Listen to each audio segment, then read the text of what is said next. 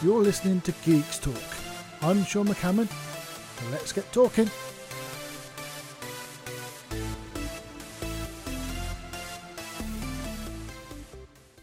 Greetings, everyone, and welcome to episode 8 of Geekz Talk.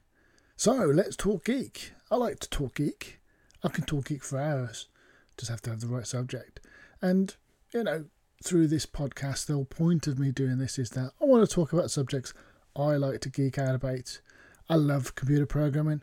I love software. I love hardware. I love technology. And one of the biggest things that has happened to, to most, but everybody really, but certainly to me, was the internet. Oh, yes, it's allowed us to contact the world through well an easier format. Uh, believe me, contacting the world through a format pre-internet work. well, it consisted of writing letters for a start, and you know how long those take.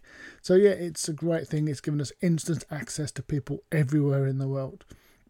But more than that, it's given us new growth in technology, new ideas. It, the the collaboration we can now do through the internet is just brilliant. And obviously, we've got the online streaming of video and music, um, things like YouTube, which take up many hours of my time and I presume many hours of other people's times. And of course, podcasts like this, it allows anybody in their room to create something that goes out to other people, people want to listen to. So the internet for me has been a big thing, and as I say, I presume a big thing for many other people. But the thing is, it's brought along a lot of other things that I suppose you can think of almost byproducts. For example, um, many years ago, stories, news stories that people well people read because obviously the news stories are watched on the TV were very localized. So I think since the internet's been around, there's been sort of a, a more awareness of of things that go on in the world and around, and, and people are a little bit more wary, and you know you, you don't get so much. Um, I won't say freedom. So I'm thinking freedom as when I was a kid. You know, we used to go and play it in the street, and, and obviously these days that doesn't happen so much. But you know, it's because, as I say, we're all really aware of things have gone on now, whereas we wouldn't have really heard about a lot of these things before. Um, but it's more than that. It's other things, you know, disasters and things like that, and you know, you can get to hear about things that you never hear about before. Things like people when they're ill, you know, before we used to go to a doctor, these days the first thing that people turn to is the internet. And I think there's a lot of hypochondriacs out there now because of the internet. People going with the slightest illness go and look up and suddenly they've got this major disease when in reality they may not have. You know, the internet has made us all self diagnosers. But at the same time, it does also help with diagnosis because there are people that have realised they have things that are only because they've gone and researched them. So, yeah, I mean, it, it's sort of a, a double edged coin on that one. Work. People use the internet to work.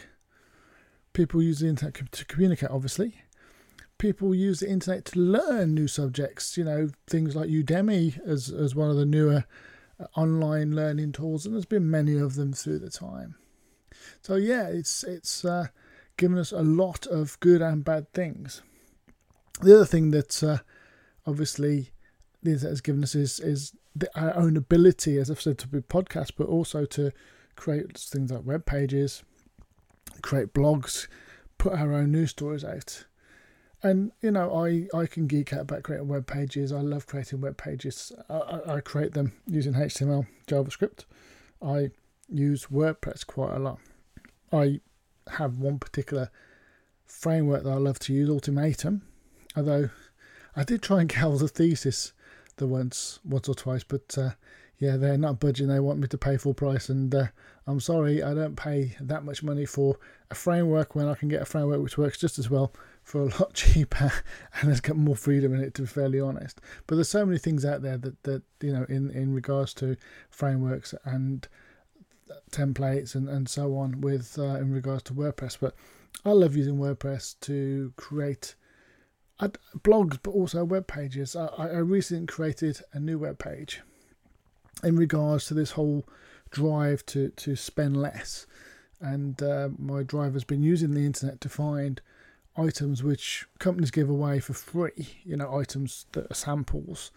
And I put together a website called getfreestuff.co.uk, a web page that basically pulls all these things together that allows us to, or allows me, I should say, to um, really give back or give links to people that uh, want to go and find this free stuff rather than having to go and hunt around all the all the different sites and you know find the stuff themselves. And, and believe me it's quite a, a job to do that. But at the same time the internet has allowed me to or allowed us to do that. But i love to be able to put things together.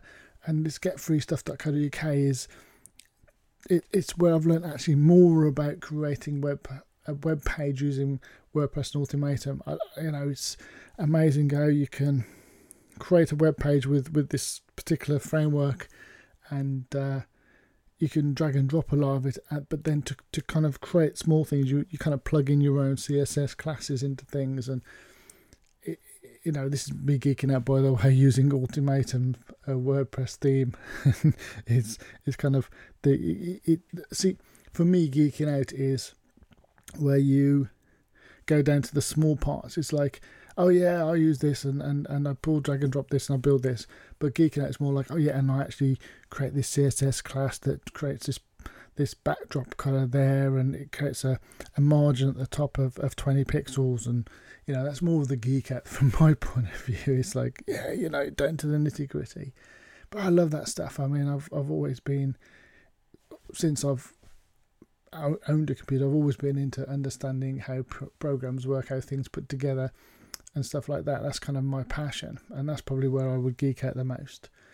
But yeah, um, the internet has brought us so much, uh, and uh, social media. I mean, is that a good thing? Is that a bad thing? I don't know.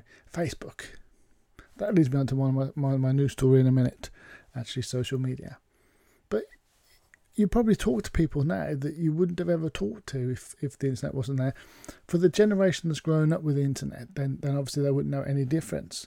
For for the generation that I come from, where we had twenty something years without the internet, then obviously I've had as much time now, around as much time now with the internet than I had without the internet, and even still, you know, I really couldn't do without it now because of all the things I use it for.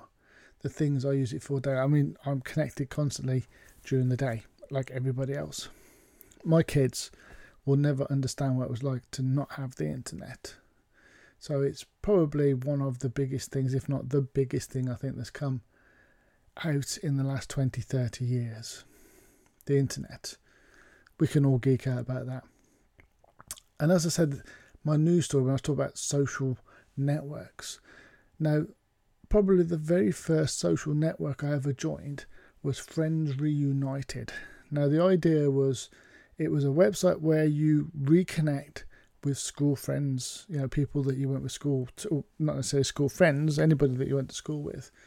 Well, it's now come to the end of its life. It's actually now being closed partly because at the time it had millions of users, but these days no one really uses it anymore.